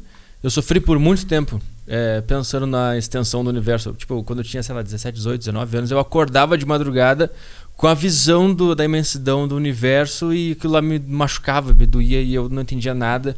Então eu passei por muito tempo sofrendo é, por causa dessa visão. De ver que era uma poeira cósmica e que eu não importava, que eu era só um, um lixo flutuando. Só que essa visão foi o que me fez eu me mover. Porque chegou um momento que eu pensei, tá, eu en- eu entendi que é uma poeira cósmica, eu não sou nada, então teoricamente eu posso fazer qualquer coisa. E não significa fazer mal, cometer crime. Eu sei que tem muita gente que diz, ah, então, então tu, tu defende o criminoso. Não, não é isso, porque eu não, eu não quero invadir o espaço de ninguém. Tô falando internamente pra mim mesmo, eu percebi, eu posso fazer o que eu quiser dessa vida justamente porque não tem um sentido. Que se tivesse um sentido, se a gente fosse o centro do universo, isso ia ser mais doloroso pra mim, eu acho, não sei porquê. Porque eu, eu ia. Porque já ia ter um sentido. Eu, eu entendo, eu entendo isso. Eu acho que isso com certeza te ajudou a sair de um paradigma, porque eu acho que antes tu tinha uma visão de mundo pautada no- em crenças que você absorveu culturalmente, da tua família, tá ligado? É, o problema é que ah, eu não tive. Eu, nasci vazio, sem nenhuma, nenhum dogma, nada. Tipo, não, Ah, é? não tive orientação de religião, nada. Vazio, vazio. Eu não tive pai, então foi bem vazio, assim, de, de orientação. Eu era uma. Eu É era. porque, sabe, eu tinha essa visão muito, tipo, essa visão de que. Quando que você clicou isso? Que o mundo não vai ser uma poeira, o caralho. 15, 15 anos. 15 anos eu tive uma crise de choro do nada, sem mais nem menos. Então, pô, eu também, pô, com 15, 14 anos, eu, eu, eu- eu tive essa visão também. Só que eu, e eu carreguei ela até uns 20 e poucos, tá ligado? Uhum. Mas eu senti que eu transen, tran- transcendi depois que eu abandonei essa visão. O que eu, o que eu senti. Que eu- quando eu abandonei essa parada de, de achar que, que era tudo ao acaso e que foda-se, quando eu falei, não, não, não, não. Não, não, eu, eu tenho. É importante, eu tô aqui e é importante que eu esteja aqui. Uhum. Eu tenho que fazer algo e, e não é qualquer coisa, é, tem que ser algo importante, tem que ser. E tem, e tem que ser porque eu acredito que o que eu faço aqui importa para além da minha vida. Foi isso que me pra mim, pessoalmente, Sim. que me permitiu construir coisas do ponto que eu tava. E eu não tava num ponto de construção, eu tava num ponto de desconstrução, sabe? É, eu- o, que- o que me, o que me fez eu fazer o que eu faço hoje foi jus- justamente desconstruir tudo, perceber que é uma poeira cósmica e a partir daí construir de acordo com o que eu achava que eu tinha que fazer. E até tem um negócio que, como eu, eu trabalho com comédia, pra mim é muito importante eu não ver um sentido fixo nas coisas. Porque se tiver um sentido fixo, eu não. Meio que a minha criatividade não consegue mais trabalhar, entendeu? Isso aqui é isso aqui e acabou. Mas o que, que seria um sentido fixo? Não sei, ah, sei. A, a vida é importante, a gente tá aqui pra fazer tal coisa. Mas pra mim, para mim, para mim pessoalmente foi não foi aceitar um sentido fixo, não, aceitar uma visão, mas aceitar que a visão existe. Pra mim foi aceitar que a visão existe, não enxergar ela, sabe? Uhum. Porque quando você fala que o aceitar um sentido fixo, pra mim tipo seria como se, ah, entendi pra onde é que eu tô indo. Isso não existe, na minha visão isso não existe. Sim. Mas é, É. mais aceitar que eu tô indo pra algum lugar, ligado? que eu que não tô à deriva. É, eu, eu senti isso. Eu, eu não senti que eu. Eu ainda não sinto que eu tô indo pra algum lugar. Essa. essa eu, eu, eu acho que a minha motivação é muito mais interna e a tua é muito mais externa. Tu pensa muito no que vai ficar pra sociedade, né? Tu pensa no, no- no- na comunidade, não sei, do que, o legado que tu vai deixar. Eu penso que eu quero causar. Que causar. Eu quero causar. Eu Provo- quero eu Provocar. É, eu quero. É, eu quero. Eu quero fazer as pessoas é, questionarem coisas que elas não iam questionar antes. Porque eu Uhum. falei uma merda. Tá ligado? É isso que eu quero fazer. Eu quero trazer pro, pra discussão coisas que são. que não eram trazidas porque as pessoas acharam ou que era burro demais pra falar, idiota demais pra falar, ou porque era Sim. maluco demais pra falar, drogado demais pra falar, chapado demais pra falar. Eu quero falar. Esse Essa- é o meu, meu propósito. Essa. Essa. Essa. essa não é uma perso não, não falar- quero falar a palavra personagem, mas no sentido de. Essa- ca- cada um é um personagem. Claro. É- esse, esse papel que tu, que tu faz. É, eu, eu Cada acho- um é um avatar de si mesmo. Isso, exato. A gente representa algo que a gente acredita que a gente devia ser. Né? E a gente Total. vai, a gente vai total. tentando atuar. A gente só acredita que a gente devia ser, porque É. a gente não é o que a gente acredita que a E gente a gente vai devia tentando ser. atuar de acordo com esse cara que a gente quer ser, né? É- é- Eu acho muito do caralho isso que, que tu faz, que tu, tu fala e foda-se. E tem muita gente que reage assim, cara, não acredito que ele falou essa coisa. Meu Deus do céu, que, como é, por que, que ele falou isso? Como é que pode? E, cara, isso é muito. Eu acho do caralho quando tu, tu arrisca falar e foda-se. Isso foi planejado eh, quando tu foi começar essa, essa vida de flow? Ou, ou simplesmente é, É, já virou natural? É, um, é uma, uma necessidade estratégica minha. Porque eu não consigo ser. Burocrático. Não assim, consigo. Fazer a perguntinha. Ah, eu não tenho Da paciência. Globo meu. News. Ah, eu, eu perco. Eu perco. Tesão. Saco, eu perco o saco. Quando a conversa entra numa parada, não, eu perco o saco, mano. Eu não tô mais interessado, tá ligado? E Uhum. aí eu vou falar uma merda pra, pra ver se quebra um pouco essa chatice da parada. E por que, que tu acha que a. Porque quando comentam nos meus vídeos que tipo de monarca é esse, babá, é sempre quando eu falo alguma merda, um absurdo, que eu sei que é burro. E eu falo de propósito. Teve um vídeo que eu fiz falando mal da faculdade de filosofia, mas eu nem sei se é legal ou não. Eu só peguei. Um cara mandou um e-mail pra mim e eu comecei a. Sei lá, É o que eu foda-se. penso, foda-se. E não é nem o que eu penso, é o que eu, eu pensei naquela hora. É, exato. É É. uma foto que vem na sua mente. Isso. Pode ser que semana que vem o cara mande outro e-mail. Não é o filme. E eu falo filosofia do caralho. E muita gente é, é, se revolta com a burrice alheia. Mas não na, bu... não na burrice de, de. Não sei. Eu acho que as pessoas elas têm uma necessidade de ver, nossa, que burro. Como É. o cara é burro? Eu não sou burro assim, não. É, tu acha que a- a- essa, essa necessidade de apontar o cara que é burro é só, é, é só porque ele tem medo de ser burro? Eu acho que é. Não tem nada a ver com a, com a gente, no caso. Eu acho que é, eu É. acho que é. Eu acho que é, mano, como que esse cara tá falando uma burrice? Ele É. ele é um cara que tem mais relevância que eu, ele tá pra um É. público, mano. Se eu tivesse no público, eu ia ter mais respeito pela essa posição e ia falar algo mais blasé. Isso, isso. Eu acho que essa, essa, essa resistência das pessoas em, em arriscar, falar uma burrice, acho que é o, meio que, o que impede da gente ser de verdade e conseguir bater um, um papo e cada um descobrir quem, quem é de verdade. Porque a gente tá arriscando aqui. A gente não sabe quem a gente é. As pessoas acham que a gente tá aqui, a gente sabe exatamente o que a gente pensa. o Que a gente É, fala. nós estamos falando de Deus e o caralho. É. Não, dois padres formados, não, Eu mano. não faço a menor É ideia. dois caras falando merda, o É. que a gente acha, mano. E é claro que tá errado. A maioria das que a gente acha, tá mano. tudo errado. É, mano.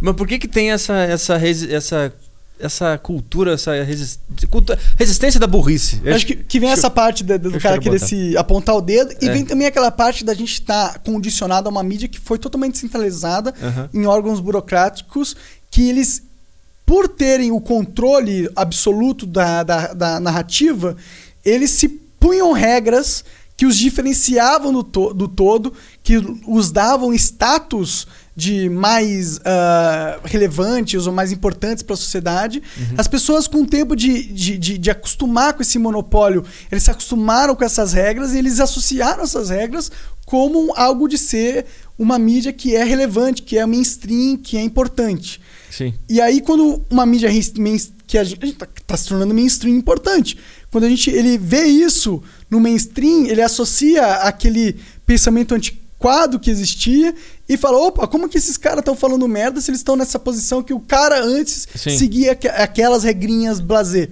Sim. Então, eu acho que também tem isso, tem essa, desse sentimento. O cara foi treinado a, a confiar no, no, no cara. No mainstream. Na, no cara de terno e gravata, é. falando nada fora da linha não arriscava nada. Certinho, polido, é. educado, sem palavrão, Isso. pausadamente, com aquele negócio. Aí quando veio dois otários falar merda, o cara falou, mano, como assim? Como Tem assim? dois otários falando merda na minha TV. Não, só o William Bonner pode falar merda na minha TV de um é. jeito educado. É, de um jeito educado. a resistência da burrice. Eu vou, eu vou pegar aqui a, eu, no grupo do Telegram aqui do, do Saco Cheio TV. Nós temos. Eu sempre, eu sempre mando pra galera uh, mandar pergunta aqui, né? Então vamos ver o que, que, que, tem pra, que, que tem pra ti hoje? Vamos ver o que, que, o pessoal mandou aqui. Deixa eu ver, cadê? Vamos lá. O cara mandou oi.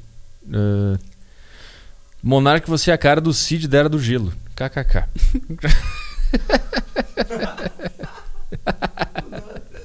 Precisa ficar mais magrinho. Não sei o que é. é. O cara mandou aqui, é, o, o Arthur, o Arthur Cielo. Como ele se sente sabendo que é o maior podcast do Brasil? Porra, me sinto a mesma coisa como eu sentia quando não era o meu. Não, mentira. Eu me sinto legal. É da hora. É legal. É da hora o reconhecimento. Valeu. Sempre tem, sempre tem uns caras que mandam, né? É, Monarca, tu é foda, assisto desde quando fazia vídeo de Minecraft. Tem muita gente que manda isso. É, não sei se. Pergunta pro Monark o que aconteceu com o ex-relacionamento dele. Quais deles, né? Pois é. Porque ele só conhece um e, tipo, já rolaram vários. Porque tem algum que ficou famoso? Ah, teve. Tinha a misteriosa monárquica, que foi uma menina que ninguém nunca viu a cara. Ah. Que terminou, ela me traiu, inclusive. Foi assim que terminou. Como é que tu descobriu? Cara, eu descobri porque eu fui na casa dela buscar, ver qual é e ela tava, não tava lá, disse que tinha ido na minha casa, pra família dela. Caralho. Aí eu falei, hum, então ela tá me traindo. Tá Puta tá que pariu. Eu, eu, uma vez aconteceu isso comigo parecido também. Eu, eu chamei a. A gente tava meio naquela de término, não término, e eu mandei a mensagem: Ah, o que tu vai fazer hoje? Vamos, vamos sair. Ela falou: Ah, hoje eu vou sair com a minha mãe. Aí eu fui dar uma volta na rua vi ela com outro cara de mão dada. É uma das. Mais traumático ainda, É uma das piores dores da vida, né? É muito. Dói muito, mano. Eu chorei muito naquele. Na, quando eu descobri. Eu fui pro Rio de Janeiro com o Vênus Extreme, passou o carnaval. Bebi pra caralho cachaça. Andei, fiquei dançando funk no. Na, no ele tinha uma. Uma Dodge Ram Uhum. Sabe o que é uma Dodge Ram? Puta carro. É uma caminhonete gigantesca. Assim, eu acho que é a maior caminhonete do mercado. Eu fiquei dançando funk a noite inteira lá, bebaço, com várias meninas dançando. Chorando no banho todo dia depois. O período pós-término de, término de relacionamento é uma das coisas mais maravilhosas que teve. O cara faz um monte de coisa. Mas foi o, o termo que eu mais sofri, mano. Os, os outros eu não sofri tanto, não. Qual a idade que tu tinha nessa época? Uns 22. Ah, é foda. O cara tá, tá purinho ainda. É, tá purinho. É, cara... era virgão, não tinha namorado ainda. É, o cara mandou que Monark se vestiu melhor pro Petri do que pro programa do Gentili. Não, o cara tava Uma aqui. coisa que é o furino, né? É, vamos ver aqui. Monark, qual foi a maior quantidade de droga que você já, já, já usou junta? Ah, já bebi, fumei maconha e tomei uma bala, eu acho, uma vez. Mas é muito cara falando de droga. Eu acho chato pra caralho as coisas de ficar falando de. Atrelando, faz pra mim. atrelando a droga. Se quiser perguntar, pergunta aí. Uh, vamos lá, então. Monark, você já comeu alguma fã sua na época do Minecraft? Pior que não, mano. Se bem que a misteriosa Monark, ela tinha mandado um e-mail, era fã minha. Ah, então tá. Virgão máximo. e como é que tu, tu começou? Mandei um e-mail e falei, oh, vamos O cara começou a suar na hora. Não, falei, ah, vou aproveitar. Oh, finalmente uma menina quer fazer amor comigo. Ó, tem, acho que, ó, pergunta pro Monark o que ele andou fazendo quando deu aquela pausa de fazer conteúdo na internet. Entrei em depressão muito forte. mas vivi uma vida muito boa também. O que, que é? Eu não tô ligado. O que, que é assim? Ah, eu fiquei uns três anos e pouco, assim, que eu fiquei meio sumido na internet, tá ligado? Aham. Porque eu não conseguia estar na internet, a verdade é essa.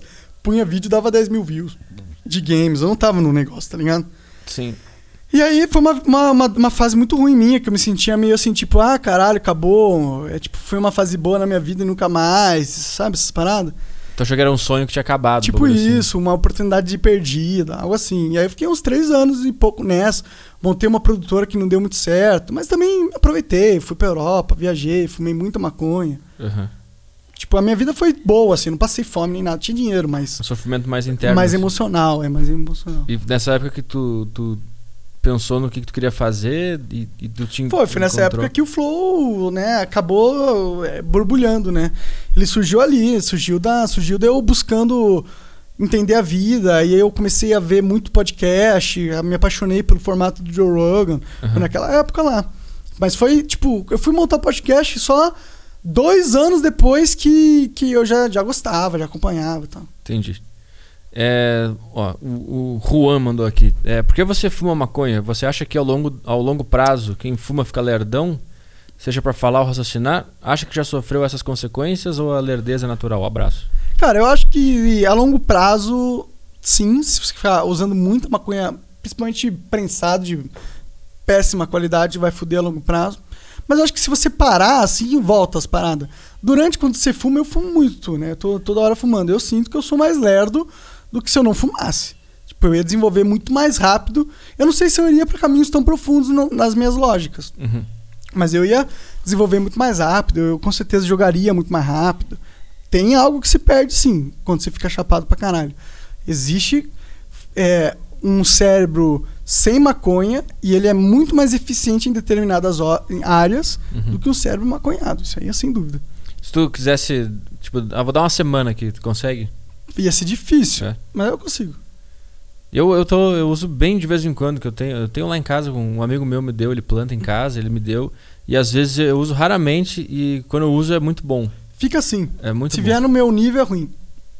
Eu consigo sentar, eu- o meu show ou o que eu escrevi, que eu tô fazendo agora, eu, a maconha deu uma ajudada, assim, pra relaxar e dar uma, pensar um pouco fora da caixa. Aí vamos ver, hein, tal. galera. Se o show foi o mais pica de todos, a culpa é da maconha. Ah, pergunta por que ele não começa a fazer. O Igor aqui. Pergunta por que ele não começa a fazer live na Twitch jogando alguma coisa ou só trocando ideia sozinho mesmo. Cara, porque eu já trabalho que nem um condenado, mano. Hoje, ó, eu conversei com o, o Bruno Covas, tô conversando com o Petri e à noite eu vou conversar com o Moura. Isso foi meu dia inteiro, mano. Sim. Não quero ficar streamando. Eu já, já ganho dinheiro suficiente. Muito obrigado. E, te- e não sente. Mas se não fosse isso, faria ou. Faria. Se fosse pra ganhar dinheiro, eu tava fazendo isso, né, mano? Antes. Inclusive, foi os games e as lives que me permitiram é, criar o Flow junto É. com o Igor. Ah, qual seria a sua segunda opção caso o Igor não aceitasse a proposta de criar um podcast? Não sei o que ia ter acontecido, Caralho. mano. Faço a menor ideia. Eu provavelmente ia ter criado alguma coisa. Não sei se talvez o podcast de, de um jeito bem mais tosco. Eu não sei. Eu não sei Foi tu que levou a ideia pra ele, né? Foi, foi. Fui eu que, eu, eu, que tava ligado no Joe Rogan's Experience. Vamos ver o que mais tem aqui. Caramba, o Bruno, o Bruno Rufino mandou o que é a vida. Acho que a gente fez um quase inteiro sobre É. isso hoje, né? Total. Uh, Monark, o Rafael mandou. Monark, por que no início é tão difícil fazer um canal no YouTube crescer? Qual a dica? Quantidade ou qualidade? Se eu faço um vídeo de 8 minutos com 50%, por... com 50% de retenção. Ah, entendi. Se eu faço um vídeo de 8 minutos com 50% de retenção, pro algoritmo eu sou pior que uma pessoa com um vídeo de 15 minutos e 30% de retenção? Que deu. Que no caso. Puta, é complicado. O que di- deu mais retenção, né? No final das contas, os minutos assistidos do cara de um vídeo maior de. É, É, vai o- ser maior. O de 8 minutos deu 4 e o de 15 deu 4,30, mas o cara assistiu É. menos do de 15. Ó, cara, pra se criar um canal do YouTube é qualidade e quantidade. Porque você tem que ter. Na verdade, você tem que ter os dois ao mesmo tempo. Esse é o segredo do YouTube. Você conseguir produzir um conteúdo de qualidade e quantidade. Porque quantidade é muito importante. Agora, isso que você falou, você tá certo. Ó, o Flow, por exemplo, as pessoas não assistem o Flow Podcast durante Três as três horas. horas, tá ligado? Então a nossa retenção é 20%. 20, 30% quando o episódio vai muito bem. Uhum. Entendeu? Mas é 20% de 3 horas. Então, os minutos assistidos no nosso canal é gigantesco. E isso facilita, fortalece muito a gente. Então, sim, é mais importante os minutos assistidos do que a, Atenção. é- é, do que a retenção proporcional ao tempo. Aham. Mas é claro que se você tiver um vídeo com muita retenção, você vai ter muito mais minutos assistidos. A retenção é o que importa. É, eu acho que não tem que. Eu acho que não tem que ficar se preocupando com esse tipo de coisa. Também acho que Faz não. o que tu curte fazer e, e posta com frequência, né? Ficar- E sofra. É. Será que tem como o cara crescer, fazer meio que um canal meio. meio científico, assim, é, respeitando só as coisas do algoritmo? Dá pra caralho. É. Todos os canais de cortes do Flow, que não são os nossos, eles cresceram dessa forma. Mas não foi meio natural? Ah, corte aqui, pá. Ele não Então- fica calculando, né? Isso que eu tô querendo dizer. Ah, entendi. Mas, tipo, mas ele, na verdade não é natural. Tem um milhão de canais de cortes aí querendo bombar com Aham. cortes do Flow. Mas só alguns específicos bombam. Por quê? Eles acertam no título, Sim. acertam na thumbnail, entendeu? É essa a lógica que você tem que encontrar. Fazer É. o cara ficar no teu vídeo, fazer o cara ir para outros vídeos do teu canal depois que ele assistir um vídeo. Uhum. Isso é algo que o YouTube gosta também. O YouTube, ele- o, o algoritmo do YouTube, ele quer que o, o- o seu vídeo faça com que o usuário permaneça no site. Sim. Se o, comportamento do usuário perante o teu vídeo for de permanecer no site, teu vídeo vai bombar. Descubra como fazer isso. É, eu percebi que depois que eu comecei a, a, a postar frequentemente com título e thumbnail, as coisas começaram a mudar. Pô, o canal do, de cortes do, do Saco Cheio bombado. É. E aí, pior que é verdade, o, o do Aderiva não, não tá muito. Até porque não tá sendo tão movimentado, mas ainda não tá muito.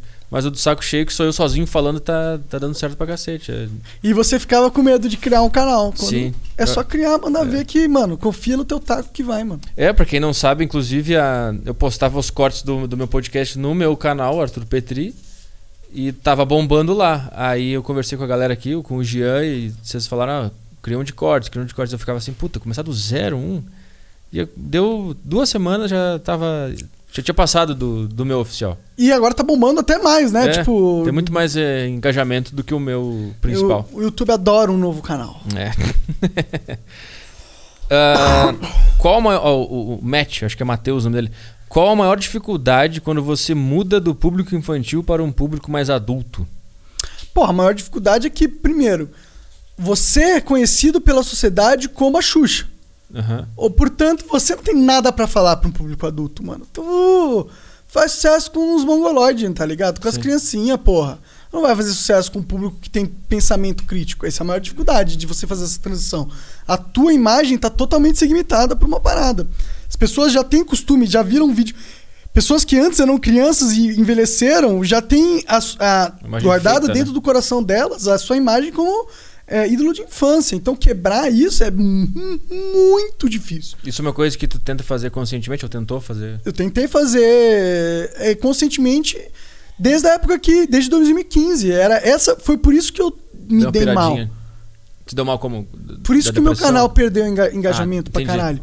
Porque eu quis fazer essa troca de público mais jovem pro público mais adulto Aham. E eu fiz de uma maneira muito tosca e burra, porque eu não sabia o que eu tava fazendo. Uhum. E também existe um grande ah, um condicionamento mental quando as pessoas já estão acostumadas com você ser do público infantil e quebrar essa barreira mental é muito difícil. Eu acho que sabe o que que me ajudou muito? Fumar maconha ao vivo. Fumar maconha. Isso me ajudou muito a quebrar isso. Mas como uma imagem exterior pro público É. ou pra, pra tu conseguir se comunicar? Exato. Tipo, oh, o Monark tá fumando maconha. Ah, então ele não é mais a criançada, ah, tá ligado? entendi. Entendi. Ah, interessante. Ah, vamos ver o que mais tem aqui. Putz, tem uns caras que eles perguntam se o pau dele é grande. Os caras imbecil é Não, foda. não é né? grande, cara. Ó, pergunta por que ele não volta a tocar bateria, outro instrumento. Toca bateria? Cara, eu toquei quando era moleque. Eu toco bateria. Você toca? Essa eu Aham. lembro, eu acho que você falou. Cara, você não tem vontade. A verdade é essa. Tem a menor vontade. Eu, puta, eu tenho. Quando eu tiver uma grana, eu vou fazer. Duas coisas que eu vou fazer: luta e bateria. Custa caro uma batera boa, né, mano? Quanto custa uma batera Ah, foda? ser- Só os pratos já. É, uns três pau, quatro É. pau uma batera da hora. Os pratos já vai ser. Mas eu quero fazer, eu quero estudar. Eu quero fazer uma escola de, bateria de novo. Convida um baterista pica pro Deriva É verdade, é verdade. e já engatilha. Inclusive, é, mandem sugestões de bateristas aí que estão em São Paulo. Eu, do caralho, puta. Eu tentei vários instrumentos. Eu, eu, eu toquei. Eu, fiz, eu comecei estudando piano quando eu era criança. Aí eu troquei pra guitarra, não gostei. Tive que aprender pestana, não gostei da pestana, parei. que tem que enfiar o dedo assim. Ah, Era muito crer, difícil. Depois eu tentei fazer um pouco de baixo também. E depois eu fiz bateria. Aí na bateria eu me encontrei. Ah, eu achei do caralho. Bateria é foda. Dá porrada nos pratos. É, e eu gosto da. Do ritmo. É, eu adoro ba- batida com groove. Sabe? Os funk anos 80, aqueles Cool and the Gang. Eu adoro aquele tipo de batida. Por isso, por isso que eu gosto de, de New Metal. Eu gosto muito de New Metal, tá ligado? Limp Bizkit, Linkin Park. Eu gosto. Link Park eu Caralho. conheço. Limp Bizkit não conhece? Caralho, que loucura. É, Linkin Park tem. uh, Antigamente, quando eles eram New Metal, tinha uma levada mais. que tem aquela batida que te faz ter vontade de ficar assim, sabe? Por isso que eu gosto de bateria. Bateria é do caralho. É. Vamos ver o que mais tem aqui. Como ele se sente sendo muito odiado por uma galera sem fazer nada demais? Isso que é bom. Ah, me sinto bem, mano. O dinheiro estiver entrando, tô me sentindo bem. Você se sente mal quando as pessoas falam que só assistem o Flow por causa do Igor? Isso Não. acontece? Não, me sinto bem. Falei, ainda bem que o Igor tá lá, né? É. Aí eu apareço junto. Exato, eu surfo no, no hype do Igor. E o outro cara mandou logo em seguida. Eu só assisto o Flow por causa do Monark. O cara mandou aqui. Olha lá, tá aí, tá aí. Aí o que acontece? Mais pessoas assistem Flow porque tem. Tem o se ele não gosta dois, de alguém, cara. tem um outro pra ele gostar. É, é. É, Monark, você já teve alguma síndrome de impostor ou algo, ou algo parecido por se cobrar demais? Cara, eu tive síndrome do, do impostor naquela época que eu punha um vídeo e dava 10 mil views. Eu me senti tipo, ah, é ok. Então foi tudo sorte. Aham. Tipo, apenas eu era um moleque iludido achando que eu era pica, mas na verdade eu era um puta. Eu ganhei na loteria, tipo, fui ro- rolando a loteria e quando ela acabou, acabou e era isso. Era só uma loteria que eu tinha ganho, não era Sim. nada comigo, tá ligado? Mas durante o sucesso, tu nunca teve o síndrome de impostor de pensar, puta, esse cara tá me vendo, mas. eu Não, muito pelo contrário. Eu É? acho que me achava muito foda, assim, muito foda. E hoje? Hoje, hoje eu tô controlado mais, cara. Eu sei que eu tenho um problema com ego, tá ligado? Ah. Mas eu já caí, eu caí tanto que eu acho que meu ego ele tá meio quebradinho já. Mas tu tem esse problema com ego ainda ou tá quebrado? Qual, qual, qual dos dois? Não, eu tenho, sabe aquela parada que tipo você é pessimista? Ah, Você tem algo dentro de você meio pessimista? sim. Eu tenho algo dentro de mim que se eu deixar o meu ego cresce muito forte, tá ligado? Entendi. E é algo que eu tenho que todo dia controlar, assim. E eu acho que é algo que o Felipe Neto tinha que controlar todo dia também. Bingo! É um jeito de colocar o Felipe Neto. Falta o monociclo, a gente faz o bingo aqui do Monark. Vamos fazer o É, verdade, bingo. Fala sobre monociclo. É, eu acho que pra mim é o contrário. Pra mim é a minha síndrome do impostor que é o, o meu. Que eu tenho que controlar. Porque se eu deixar, Seu ego, você tem que fortalecer seu ego. Todo É. dia você tem que, mano, calma, lá, você é tu foda. é bom. É. É, nossa. Então eu sou o contrário. É. Todo dia eu tenho que falar, mano, calma lá, você é um merda, calma lá, você é um merda. a gente tem que bater um papo sempre, assim. Eu- tu me elogia e eu falo que tu é um merda. Boa, Vamos boa. fazer isso. Já teve alguma queda feia com o monociclo? Já, já. Tive uma queda que o tava indo a 30 km por hora, o monociclo simplesmente parou de funcionar, eu fui direto com o joelho no chão.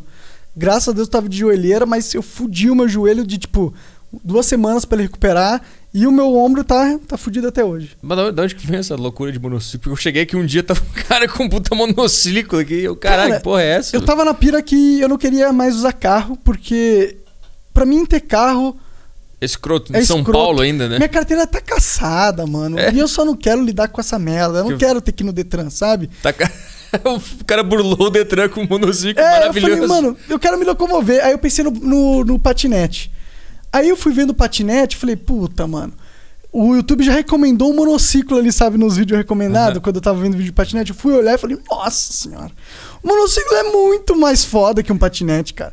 Porque, tipo, patinete não sobe escada, tá ligado? O monociclo, ele, se você for bom, você consegue subir uma escada. A liberdade é muito maior dentro do monociclo, ele vai muito mais rápido também. Tu sabe que tu vai ser o responsável pela regulamentação do monociclo. Não, né? eu, e aí eu sou um merda, então. eu não quero que seja argumentado É que daqui a porra. pouco você vai começar a usar e o Bruno Covas aqui, que veio Então, hoje eu falei pra ele, cara, por favor, não passa nenhuma lei nessa merda. Eu vou ficar puto se passar. do monociclo. O patinete pode regulamentar. É, Foda-se, patinete. Ah, maravilhoso. Esse aqui é- eu acho legal esse aqui, ó. Como é passar pelo fracasso e depois saborear a vitória? Dá mais valor ou é a mesma merda? Pra mim, eu não saboreei a vitória ainda. A, a- a parada de você passar por um fracasso do jeito que eu passei é entender que nunca vem a vitória. A vitória é uma vigília constante. Ó. Ela nunca chega de fato. Hum. Essa é uma coisa que eu costumo falar para as pessoas, não- que as pessoas acham que as pessoas comentam assim: "Ah, o Petri agora venceu, ele chegou lá". Não, porque se, se eu parar agora, eu começo a cair. Cara, se eu sair do flow, começar a ficar em casa, em um ano ninguém mais lembra É. do Monark, mano.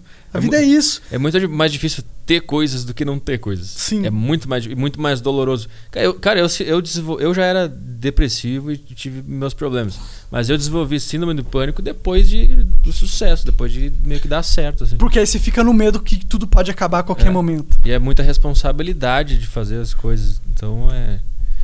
A eu vou fazer a última aqui, deixa eu ver se tem uma coisa. É, essa aqui eu acho que é legal. A última pra acabar do Gian. É, pergunta para pro Arthur e pro Monark. Qual é a sensação de não precisar trabalhar um serviço bosta e ganhar bem fazendo o que gosta? E qual dica vocês dão pra um cara de 27 anos à beira do colapso? sensação de não precisar trabalhar num emprego bosta. E aí, qual que é? Putz, às vezes eu penso, é, será que não era melhor eu estar com meu, com meu, com meu CLT ganhando, Sério, você pensa mesmo? ganhando aquele dinheirinho é, Você pensa mesmo, garantido? Petri? Você é realmente pessimista, cara. Não é- não é agora, eu- agora, Sim. agora, nessa, nessa, nessa. Sim, mas não é que eu penso e que é um planejamento que eu gostaria de fazer, mas às vezes me bate uma. Cara, é tanta agonia e.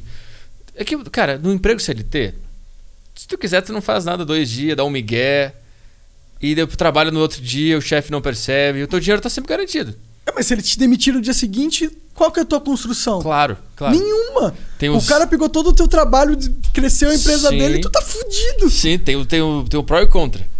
Pra Porque mim eu- só tem conta. Trabalhar de CLT é uma, É uma merda. bosta, é, é uma a pior bosta. cagada de é um, todas. É mano. um horror. É uma... Mas aí que tá. o problema é o seguinte. Por exemplo, eu, eu tô crescendo. O Caio ali tá trabalhando comigo. Não é um CLT, mas, mas ele, eu, eu tô pagando ele. E quando a gente cresce, a gente acaba gerando os CLTs. Não, a gente gera pessoas. Você quer ser CLT, Caio? Tá? Ah, mas nem fudendo, cara. Tu prefere ganhar o dobro, não Ex- prefere? Exatamente. Exatamente, tá ligado? Ninguém quer ser CLT, mano. Isso é visão do passado, isso aí é, sonho. Inclusive, eu larguei meu trabalho pra estar aqui agora. Ó, Largou a CLT. É. Exatamente. Aí, caralho. Largou a CLT em troco de. Mas é- em troca de um dinheiro que.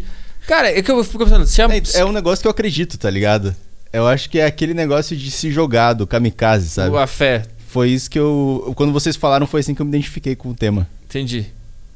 Às vezes, quando eu tô meio, meio so- sofrendo ou com algo, sei lá, o que que é? Eu- é, é que eu uso muito pessimismo com, com humor. Eu falo com uma forma engraçada. assim, Será que não era melhor estar numa CLT? Eu finjo que eu trabalho um dia, trabalho outro. Spoiler alert, não, não era É. melhor. Mas o meu dinheiro tá sempre garantido? Aqui não tá garantido. Verdade. Esse é o, esse é o que dá um nervoso. Não é que é ruim. Obviamente é bom pra caralho. Mas meio que tá garantido, não tá? No sentido que você tem dúvida que se você se esforçar, você não vai, você vai fazer algo, você vai ganhar dinheiro? Você tem essa dúvida? Tô- se você tô se esforçar, se esforçar, se matar, sofrer, Uhum. se você colocar sofrimento na vida, você não vai colher resultado? Você tem essa dúvida? É, eu cheguei no patamar que eu sei que sempre que eu botar energia em alguma coisa vai voltar. Mas o cara que tá agora, que não não, não construiu ainda essa- esse cenário, Mas se ele for pro CLT, ele nunca vai, É. vai passar por essa experiência, ele nunca vai desenvolver Exato. esse sentimento. exato. É, o, é, o, o grande lance é que por, por eu ter aquela fé na palavra que a gente falou, eu acabei criando um cenário onde agora eu sei que se eu me esforçar e fizer um negócio, eu consigo ganhar uma graninha, consigo continuar tocando e continuo, continuo crescendo. Mas ao mesmo tempo, só quero deixar claro pro cara que não é essa vida é, tranquila. Não é tranquilo, isso que eu quero dizer. Não é fácil. Você não vai, é, você vai chorar no banho pra caralho, É. mais do que você choraria No CLT. no CLT. É. Mas eu acho que você vai chorar durante 10 anos, 5 anos no máximo, tá ligado? E aí depois dos seus 40 anos seguintes, não vai ser te chorando no banho. mano. É. É, talvez, eu espero. Eu espero. Eu tenho dúvida se um dia essa dor passa e fica tudo bem. A dor nunca passa, mas você lida melhor com ela cada vez melhor. Cada É. vez mais. É, como, eu- como a gente falou antes sobre se des- descolar dos pensamentos, eu, eu, eu tento me descolar do sofrimento e eu con- consigo sofrer e curtir o sofrimento agora. Quando eu consigo me descolar, às vezes eu não consigo e ele fica atrelado a mim, né? O fluxo, eu acho Você que, se identifica com o É, sofrimento. Você isso. acha que você. Que eu é o sou sofrimento. o sofrimento. É, Não que você está sofrimento. sentindo. É. O sofrimento nada mais é que um monte de química liberando no seu cérebro falando, ó, alguma coisa tá errada. É, Isso é sofrimento, cara. É. Mas alguma coisa tá errada significa que tem algo que você precisa fazer pra mudar. Não significa nada além disso. é. Só que as pessoas elas ficam presas no sentimento, né? Elas ficam presas que algo tá errado e elas ficam naquela parada remoendo algo que tá errado e elas vivem o algo que tá errado até elas se tornarem algo errado. É, é. Eu- e agora quando eu sofro, eu, eu, eu, eu tento enxergar de fora o sofrimento e eu. Eu até tento rir um pouco desse sofrimento que eu tô sentindo e deixa ele, ele acontecer. Mas, enfim, pro cara que perguntou, é, tem os seus prós e contras e te digo que não não é tão tranquilo quanto tu acha e tu vai passar mais nervoso do que dar um migué no, escritório. Acho, acho Muito que é mais, muito é mais. Então tá, né? Quantas horas tem aí, Caio? Uma hora aí? Tá com 1 hora e 37 com. É isso total com uns 8 minutos de, De de bate-papo bastidores. furado. É, Então bastidores tá. ali. É isso aí. É isso aí. Obrigado. Valeu. Obrigado por vir. Petrizão, Gosto obrigado. muito de ti, não gosto disso. Eu gosto muito da tua, da- do que tu faz aqui. Muito obrigado. Valeu, eu também, cara. Muito obrigado por abrir portas pro podcast nacional. Muito obrigado por, muito obrigado por me convidar tantas vezes. Mas Verdade, a galera, hoje em dia, agora, se não sai uma agenda com o Petri, tem um bilhão de memes, assim, do, tipo, uns vídeos tristes, mostrando o Petri todas as vezes no flow.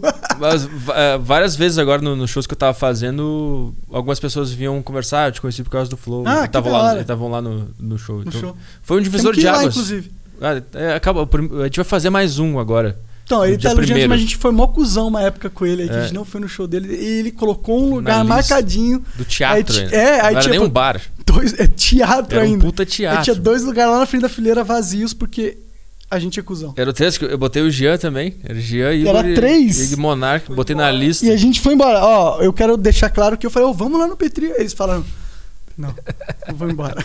vou pra casa descansar. Eu quero deixar claro que ele morava em São Paulo enquanto a gente morava em Curitiba. É, ele podia ter gente- ido. Ele podia ter Não, mas eu ficado fui e sozinho, ó, sozinho é Ele vibe. peidou. Sozinho, solidão, pô. Curtindo a solidão. Ah, mas eu curto sozinho em casa, né? Solidão mesmo. Mas muita gente me conhece por causa do Flow e, e as histórias foram. Junto com, com o Michael também, né? É, é muito louco como a vida une pessoas bizarramente, né? Pois é, né? O, o Michael me, me conheceu e, e, segundo ele, ele tomou força pra fazer o que ele faz. E aí ele falou de mim pra vocês e agora tem tudo isso aqui acontecendo. A vida é muito estranha, é muito louca. E o Caio tá lá também, tipo, do nada. Acho que não era pra. Logicamente não tem como a gente se juntar, entendeu? E, a- e, e a Mas a vida tem dessas, né? aleatório, poeira cósmica. Se Será? não fosse uma poeira cósmica, a gente não estaria aqui agora. Verdade. Se não fosse caos e as coisas se batendo, Verdade. Entendeu? Se fosse uma grande explosão, se fosse. se não fosse. Sei lá, foda-se. Tchau, tchau pessoal. Obrigado.